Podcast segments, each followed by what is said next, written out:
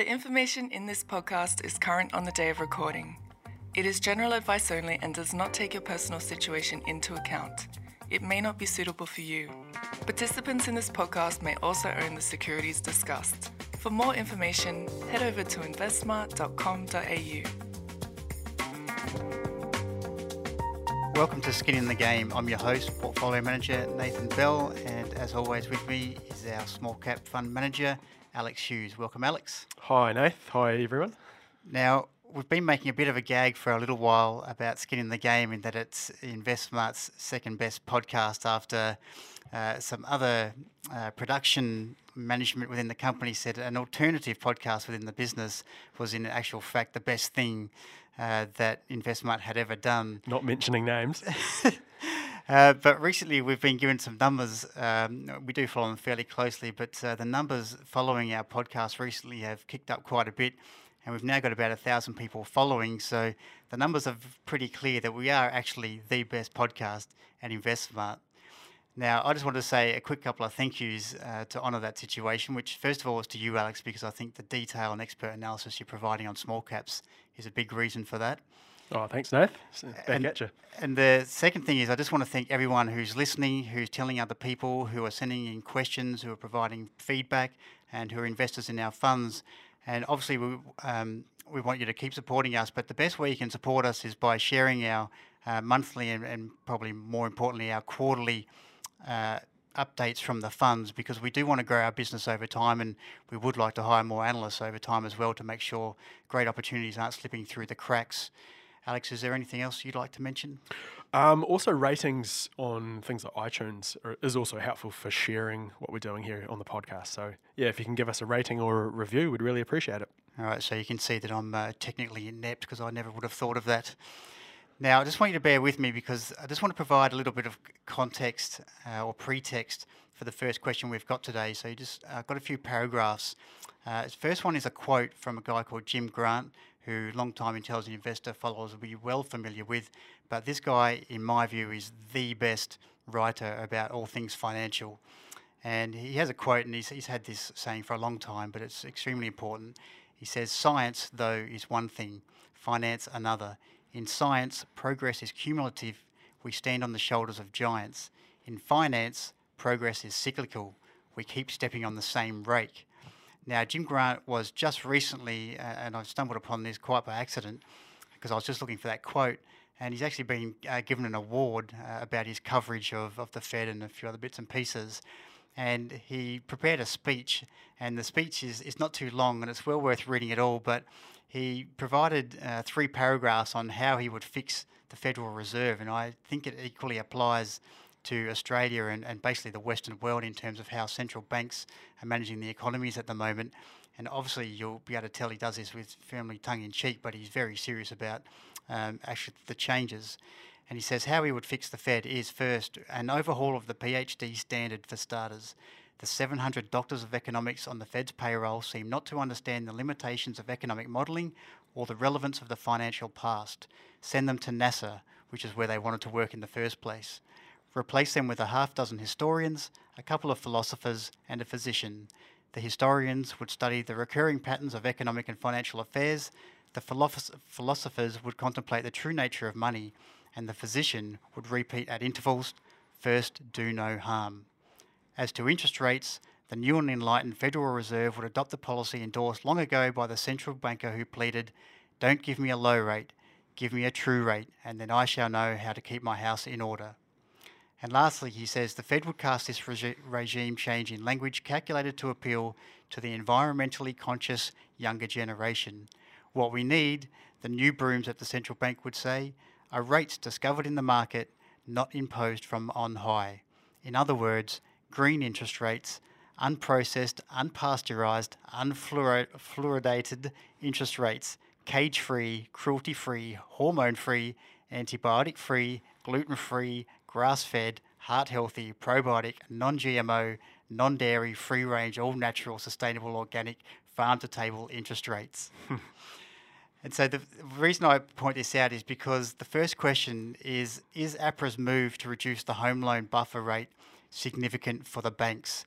And I just think it's absolutely absurd that barely, I think it was barely two months ago, the regulators came out after the Hayne inquiry and talked about not changing the 2.5% buffer. So, this is the buffer that uh, when you submit your home application, the bank looks at it. First of all, it actually looks at your expenses, and then it applies as basically a catch-all a two and a half percent higher interest rate on your repayments, and works out whether you could afford those higher rates, and that for there's the buffer uh, against you being able to repay your loan. And now, what APRA said just uh, barely a couple of days ago is that now they're going to reduce that two and a half percent buffer to two percent, but they're going to allow the banks themselves to work it out. Um, now, I just found this unbelievable, um, partly because the way that the banks look at home expenses at the moment was already one of the key things that came out of the Hayne inquiry, and they were drastically, drastically underestimating the average average expense uh, in a home. And so that's one thing that needs to be fixed, and I get the impression that has at least partly been fixed. But then the catch-all, which is this interest rate buffer, uh, is supposed to allow for you know not just higher interest rates, but it's also if people's expenses are higher or if people lose their job, it's really a catch-all for just being able to repay your mortgage when you're under some sort of stress. And I wouldn't have said a two or two and a half percent interest rate buffer on what are very low interest rates already uh, was much of a buffer anyway. And if people can't really afford that, then I don't see why we should be giving them a home loan at this stage of the cycle when Australia's mortgage debt levels are already the second highest in the world and everything's so fragile. So, is this significant for the banks? My short answer is I think it's taken away the tail risk in the property market in Australia at the moment. But in terms of, uh, but what it really needs to be really important for the banks and to spur on any increase in property prices and lending is for investors to come back to the market and I just don't think they're going to come back in a big way because the prices are already expensive. So I don't think this is a huge deal for the earnings of the banks. I still think the fundamental factors in terms of profit margins and credit growth are still headwinds, and I don't think they're particularly cheap. Uh, it's interesting that Commonwealth Banks had a really nice response out of it, and that's the most expen- expensive uh, bank in Australia on a price to book ratio but it deserves that because it is the biggest and the best bank. And if you ever go through a downturn, you'll understand why you want to own the biggest and the best bank. Uh, but that's a bit of a rant from me. Alex, have you got any comments? Yeah, we were looking at some numbers earlier this morning, and, and to me, I think it shows that um, APRA is getting concerned about where the rate of lending is and, and what the second order effects of that mean for the economy and for the housing market. Um, in terms of how this change will impact things, I, I, tend to agree when you look at the new serviceability um, buffer and, and, and how that applies to the rate of mor- rate of new mortgages. I, I don't think it, it is a huge supportive factor because um, the average interest rate on mortgages um, for owner occupiers is, is now about 4.25%. So when you add the 2.5% buffer on top of that, you're getting up towards um, what 6.75%. So it's slightly less than um, the 7% hurdle which was previously in place, and that's for the average borrower. So you know, for the higher quality credits out there that might be supportive these changes. Um, but for you know the vast majority of people, it's it's only going to be a slight improvement in terms of them getting a loan, and and in investors who have higher interest rate um, interest rates baked in. Um, that, that won't help them either. So I think for the marginal buyer, you got you got to ask, you know, how is this going to affect the marginal buyer? I think it, it, it does ease things a little bit, but it, it's it's not a, a, significant change. So I think it might stem the the rate of decline in housing prices somewhat, but I'm still expecting soft conditions here. And so I thought this was quite a nice segue just to have. Uh, actually, before we do that, uh, John Hempton, who's a, a guy who I've talked about before, who I think is uh, or he's world renowned for being one of the best short sellers in the market, but he's an excellent investor. He's a background of Platinum Asset Management. He has his own firm at Bronte Capital. But he recently, uh, I think it was just last week, or was it this week, did a podcast uh, on the Jolly Jolly Swagman. Is that right, Alex? That's the one. And basically, they will just ask him about uh, what uh, some research he did, which was on 60 Minutes, I think probably 18 months ago now. He did with John Tepper. He basically posed uh, as a gay couple, and they were out in the north and northwest of Sydney and trying to find out how bad and lapsed the lending standards were.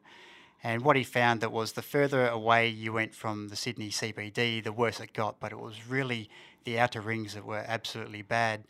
And the host of the podcast was really trying to push um, John to say, what are your expectations for property prices around um, the more popular areas of Melbourne and Sydney, so close to the CBD, close to the beaches, and he really wouldn't be, uh, he didn't change his tune.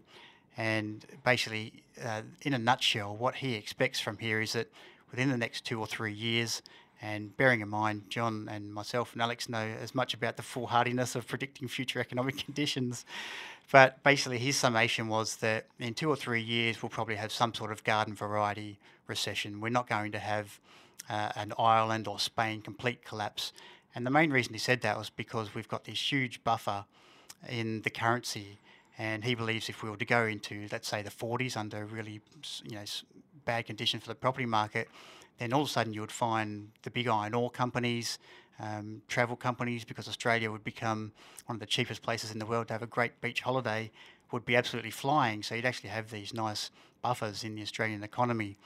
Uh, and this is really my view as well. I, I, there's nothing I would love more than to see property prices in my area fall 20 or 25 percent. Uh, but I just find in these really popular suburbs, I just, I just think if we're sitting here thinking we're going to get a GFC, I think it's extremely unlikely and therefore I don't think you want to invest on that basis. Yeah, I, I tend to agree with the view in, in, terms of the framework and how we unpacked the different parts of, of Sydney and Melbourne. I mean, for I live, I live in Manly, which is a nice place to live, and I think there will be a continual flow of people that want to live in Manly. Um, but in terms of what the property prices are there, I think that's really dependent on how much money people can borrow, and that's dependent on the bank's willingness to lend. And I think that's come down, so you'll you'll see some reduction there, but that's really just a short term issue, um, and and that will work through.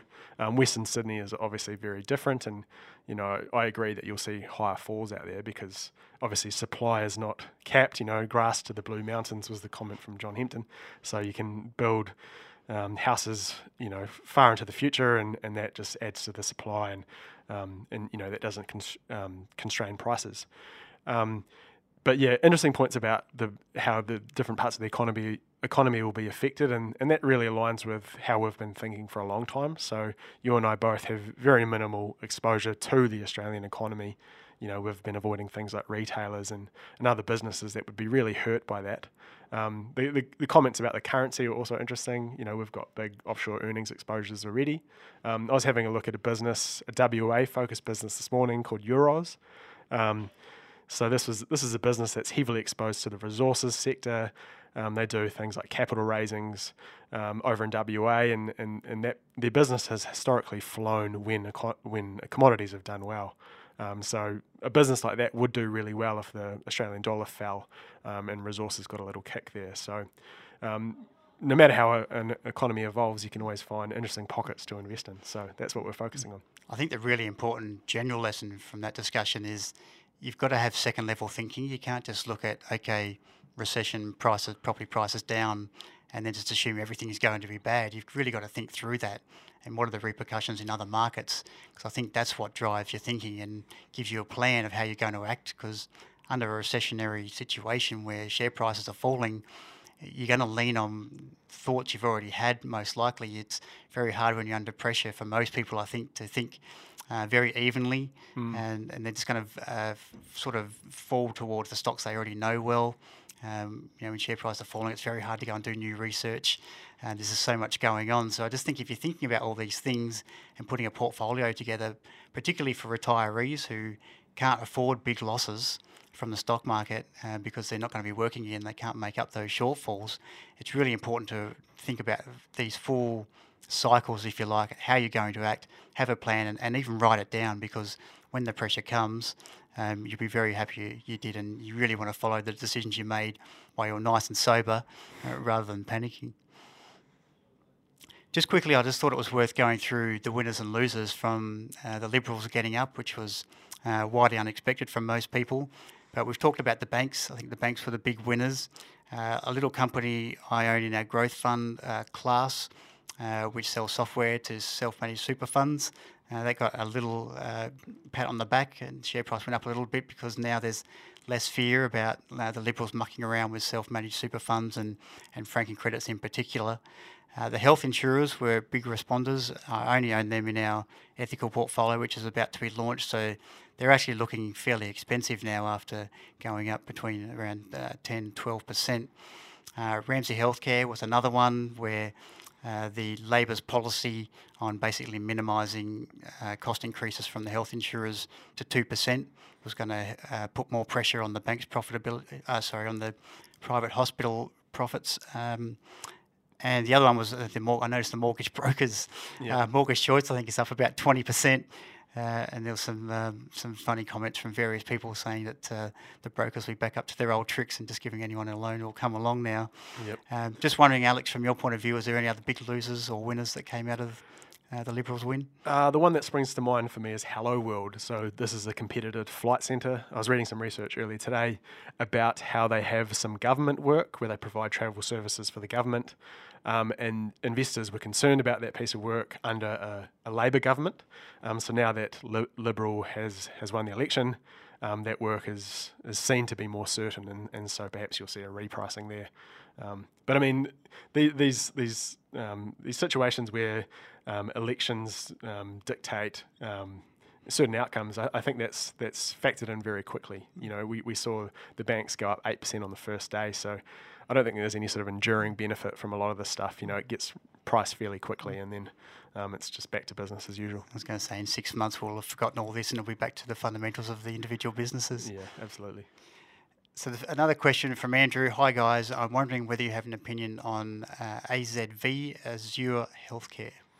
Yeah, um, I I've followed this business for a number of years. It's there's a few interesting things about it, and so I've kept a loose eye on it. I check in every sort of three months or so just to see the progress there.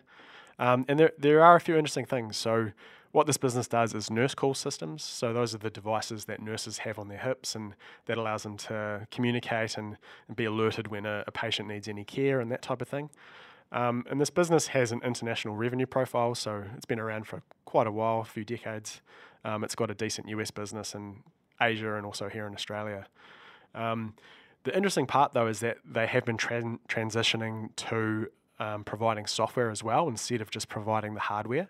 And in doing so, they're developing this recurring, more stable um, software stream. And that's about 12% of revenue now. Um, so I've been keeping an eye on it for that factor because potentially it'll move from a sort of lumpy hardware business to a consistent recurring software business. Um, the thing that keeps me away from it though is that there are some big competitors out there, some some multi-billion dollar firms, and Azure is a small player in this market. Um, and obviously, investing in the software and hardware is really important. I think they'll be at a disadvantage there. Um, and another factor that concerns me is I worry that nurse call systems, they're currently a product, but I worry that they'll turn into just a feature for sort of the centralized software systems that hos- hospitals use.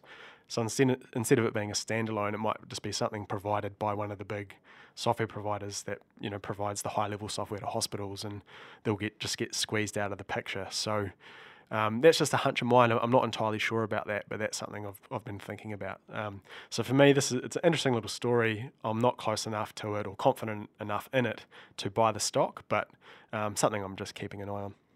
Hi guys, uh, Nathan. First of all, any comment on the recent downgrade from Reliance Worldwide Corporation? I'm a holder for now, but contemplating uh, selling the stock and looking for a better better opportunity. Thanks, Toe. So, uh, Reliance Worldwide uh, own this in the growth fund. It uh, does plumbing.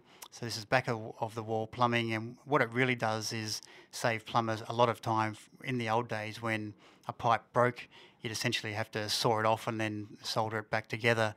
And what they do is they have brass fittings in the US and plastic fittings elsewhere in Australia and, and Europe. Um, the main difference is uh, just due to water pressure. And their fittings just essentially snap shut together. Uh, Sharkbite is, is the main brand. And the real upside in this business over the next decade is that only around 10% of uh, the plumbing markets are using these more modern devices. So over time, as older houses with the older plumbing tend to break, and you've got uh, younger plumbers who are less uh, educated in the old ways, will be using these faster, more modern products. And there's a potentially huge growth to come over the next 10 years, although it's um, relative, relatively slow in the sense that uh, plumbers have to change their ways and uh, and it's not like you know half of houses have to replace their plumbing every year. So that was the bull case. And recently, uh, actually, it was probably a few months ago, it warned that if there wasn't a very cold snap in the middle of America where its main business is, which would then lead to freezing pipes and snapping, uh, then they would have a small profit downgrade, and, and that's what eventually came through. The actual downgrade itself, in terms of the numbers, was actually fairly small. It was only like a six or seven percent profit downgrade. So, was, and because everyone had been forewarned, it was quite surprising that the share price fell around 20 or might have been a bit more than 20% over a couple of days. But I think what was most ominous in the report was there was this uh, almost last comment after about six pages of detail with a lot of one offs as well, or supposed one offs, was that they said we basically need to continue investing, otherwise, the maturity of our products will be overwhelmed by you know new competition. And I think that was quite scary to read because these were supposed to be the guys with the new technology. These are the guys with the better mousetrap. Mm. And it's sitting there thinking, well, these guys, as long as they continue to invest in their products, uh, then they'll be fine for the next five or 10 years. It was a really good story. And now the premiums really come out of the share price. Uh, and it's probably down around 20% from what I originally paid for it. Um, I, th- I think almost because of that line, because I just think it would feared to people. Yeah, because they have 80% share of the Fit to Connect market, do they not? That's so right. They're absolutely dominant. Yeah. And um, so I haven't sold any. It's it's a fairly small position in the portfolio. It's only around three percent of the uh, portfolio. There's actually uh, one person I want to speak to before I take any action. Uh, the one thing I'd really like to see from this company is actually better uh, free cash flow coming out because it's all well and good to pay what looks like a cheap enterprise value to operating profit valuation, but you want to see lots of free cash flow coming out of the business. Uh, that said, it's made a, a, big acquisition recently, which is the John Guest business in the UK, and it said basically all, all that was on track. So I think that was what probably would have scared me a bit more. Uh, but it just does, and I think this is a really good warning. We talk about all these technology stocks, and all their share prices recently uh, have just shot to the moon. No one's really thinking that these businesses will face more competition over time and the barriers to entry in the software market are just getting lower over time as well as technology increases. Mm. So I just think for anyone who's paying 50 or 60 times earnings for software stocks, just be very careful that those competitive advantages and switching costs are very real. But bringing it back to Reliance Worldwide, I haven't done anything yet. Um, the actual profit downgrade itself was actually not too bad, and there's a lot of one-offs in there that should improve over the next year or two. And because I bought this for the next five to ten years, that view hasn't changed. Uh, but obviously, I'm up on my tippy toes at the moment, um, yeah. just to see what the next announcements looks like. It would be great to see some insider buying there, given the the ex um, founder and chairman sold out. Um, well, last year and this year, so you know it'd be good to see that management believe in the story, believe in the business, and and and are attracted to the valuation. There's some interesting uh, tweets. Uh, one guy in particular said it was so obvious it had a high share price, the shorts were reasonably large, made a big acquisition, which was a Hail Mary, and the founders just recently sold out. And I wrote about this in the, the monthly update, and I just normally when this, the founder sells out, I do get very worried because uh, I tend to think even at, at worst, usually it means the business isn't going to grow very quickly from then on because the founder can find better places to put their money, um, yet alone there being something really, really bad. But this didn't seem to have those issues. It seemed to have plenty of growth in the future. But the founders did sell out, but they'd actually been selling out for quite a while. So and I think it was fairly obvious they were going to sell out at some point, so I wasn't worried about that either. Uh, but we haven't seen any insider buying elsewhere from the what is effectively a corporate CEO these days. And the second part uh, of that question was uh, Dicker Data has been trading sideways for the whole of 2018. And since the beginning of the year and after the inclusion in your portfolio, this is directed to you, Alex, the share price suddenly shot up to all time high. Any comment on the potential upside from here, or is it too late to get in now? Um, Obviously, we can only provide general advice. Yeah, that's that's correct. Um, yeah, I mean the business is performing really well at the moment. So, and they recently updated um, their quarterly figures for the FY19 year, and revenue's up strongly, profits up about 46%, and I, I think they're on track to upgrade their guidance for the full year if they continue as they are. And management have been buying heavily, and there was actually some buying today. Um, and, and so that's further encouragement that things are going well. Um, so the business is doing really well. I'm, not entirely sure what's going on. I, I have a hunch that something's changed in the industry that is really driving things forward. Maybe a competitor has dropped the ball and Dicker Data's capitalizing on that, or something that we're not actually aware of yet. But the business is, is really executing. Um, in terms of the valuation, like it, has gone up a lot. Um, you know, I, I didn't expect it to go up 100% in the space of a few months. Um, so that really changes the prospective returns from here. So if I didn't own it, I would be less interested in buying it now, um, simply because it's gone up so much and there's less margin of safety. Um, longer term, I think the business is um, obviously has great alignment from from the founders and the management team. Um, it's executed really well in the past, and there's no reason to believe that they can't continue doing that. Um, but I would be tapering my return expectations just based on the higher higher starting price. Um, so yeah, happy to hold it, um, but um, in terms of adding more at this point, um, I'm holding off. It's one of the good things about buying well-run businesses. The surprises tend to be good ones. Hi guys, not sure if you've ever discussed NextDC on the show, although I do note it's been recommended by Gaurav uh, at the Intelligent Investor subscription business in the past. Would love to hear both of your thoughts on NextDC as I've recently bought a parcel for my SMSF. Regards, Patrick. Yeah, NextDC. Um, this I I often get confused because people, you see the media ro- talking about this stock and they, they talk about it like it's a, a, tech company. And I think that's the wrong mental framework to bring to the business. It, you should think about it like a, a REIT, essentially. You know, this business has a, a finite amount of capacity, um, and then it seeks to get tenants for that capacity in terms of its data, and, and it charges a price per megawatt for that. So the variables for their revenue is occupancy, and then obviously the unit pricing there. Um, and so once they they're fully occupied, then there's no room to growth outside of um, adding to the unit pricing or building an entire new center. So it's not like it's scalable like a software business. So, so that, that I think that's the right way to think about it. Um, but in saying that, what this business has going for it is the fact that there's tremendous demand for data at the moment. You know, we're all using our phones on the commute home, and we're sending cat photos to each other and whatnot, and so that's driving this huge tailwind for the business. And supply is brought online in stages, and it's there's a lag to it, so it's slow to come online, and and that allows businesses like NextDC to charge a high price per megawatt.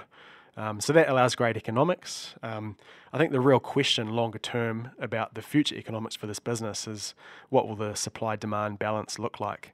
Um, there is a risk, and if you look at other in- industries with these characteristics, there's a risk that lots of supply comes online all at once. And if you look at all the players out there, like NextDC and Macquarie Telecom and a number of the other ones, they're all building tremendous amounts of capacity. So the risk is that that all comes online at the same time, um, uh, floods the market, and the price per megawatt falls.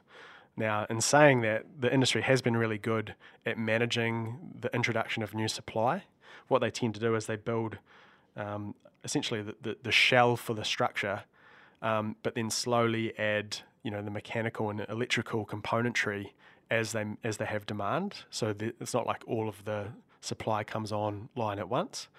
Um, so I think they can that helps to sort of manage manage that balance and ensure that they earn high returns. Um, so that, that, those are my first comments. I'll let you have a crack, Nathan. no, I'm going to reserve my comments because we're having a look at this sector at the moment. But one thing I want to say is investing is part art and part science, and you've talked about the science there. But part of the art of investing is looking for subtle cues about management and the business. And I know you've seen some not so subtle cues about management. Yeah, Instagram has provided some good insights. So there was a, a, piece in the AFR a while back about the uh, the CEO Craig Scroggie and his Instagram account and how he lives a lavish life, lifestyle and drives Ferraris and that type of thing. And you know, that's just insight into his world, and, and potentially that may flow into how the business is run. Um, if you do look at the two comparables on the ASX, so you've got NextDC and then you've got Macquarie Telecom. Um, Macquarie Telecom has two parts to its business. One is a, a, telecom business, and the other is hosting, similar to NextDC. Macquarie, Macquarie Telecom hasn't issued any shares, and it's it's grown its capacity organically. Where NextDC has issued lots of debt and equity over time to grow. Um, so I, I, tend to, to go for businesses with owner managers. Um, Macquarie Telecom has, has a 60% owner manager in place, um, whereas NextDC, um, there's question marks around the management there. So, yeah. So that's the end of the questions, but uh, a company that reported this morning, I just thought I'd provide a couple of quick comments. It was Aristocrat Leisure, and it basically showed that the business is uh, running on all, firing on all cylinders. The just the regular part of the business, which you all know is the poker machines, is all doing well in the US, and the US economy is doing well. The other new part of the relatively new part of the business is the social gaming aspect of the business where it's spent, I think it's a couple of billion dollars recently, uh, really making a, a, big stake in a business that, uh, in an industry which they think is um, many, many, uh, probably tens of billions of dollars, I think was the number that they're chasing. I just thought it was interesting just trying to think about the competitive advantage of the existing poker machine businesses versus the online gaming business. And I think my guess is from the bit of research I've done is over the next three or four years, you'll see social gaming being quite popular. And in a sense, it uh, I do worry about problem, a sense of problem gaming with it. But the reason it essentially, uh, I know flouts the laws is a bit too strong a word, but the regulators is because essentially you can only put money in, you can't actually put a lot of money out. And therefore, it's quite, in a sense, it's different to a poker machine, which can just suck a whole lot of money in, but you can actually get money out of it as well, which, in a sense, is what keeps you putting a lot more money in. Uh, and, and the amounts are obviously much larger. But just in terms of the competitive advantages of the two businesses, I just don't see the social gaming business is as good as the poker machine business, where I'm pretty sure they're number one in most of the main markets. They've this business has been managed into the ground two or three times, and every time it manages to get back up and supply the world with the best gaming machines. Now, I'm not looking at this from an ethical perspective. I'm just want to contrast the whether this is the future of this business is going to be as good as the past. And I just think the social gaming aspect is just, is a very competitive space because you're starting to go up against big companies like Tencent in China, um, the gaming companies in the US, and there's only so much talent um, you can find to develop this software, but it's really all pushing in the same direction at the moment. And I think the businesses are going to do whatever's most profitable in the end. Now, I don't know whether Activision are going to start doing social gaming um, games, but I just think that clearly the fact that Aristocrat have moved so quickly into this space, and given how big it is and how much uh, competition it's attracting, I just my belief is that this business is not as good as the old poker machine business. So when we're being asked to pay, um, you know, over 20 times earnings at the top of a cycle in what has traditionally been a very cyclical business, uh, I think you just want to very much keep that in mind. Mm. Yeah, it's always going to be a lot more scalable, isn't it? The the social gaming business just being able to sell multiple units of the same product. And um, I think um, it's like it's the perfect time for it. Like it's just we're in this technology world. We've all got iPads, we've got our phones, mm. but I just don't know whether in ten or fifteen years we're going to be so excited about playing these games on our phones. And maybe I've got it wrong, but I just feel like it's a bit of a, a fad, maybe a bit strong because I think there's more to it than that. But I just think the poker machines is a much stronger more reliable business, which albeit might be cyclical, it's just where they're number one, and you still actually got to make things and have algorithms, and um, it's much harder for competition to come and take their share. So with that, we'll end the podcast. Thank you, Alex. Thank you uh, to everyone that submitted questions. As always, uh, thanks for following us. Uh, we'll be back in two weeks. So in, in, the interim, please send your questions to skininthegame at investsmart.com.au and we'll see you in two weeks. Thanks again. To learn more about the income, growth, and small companies funds, head over to investsmart.com.au. Relevant disclosure documents should be read before making any investment decisions. And if you have any questions you'd like answered by our team, send us an email at skininthegame at investsmart.com.au.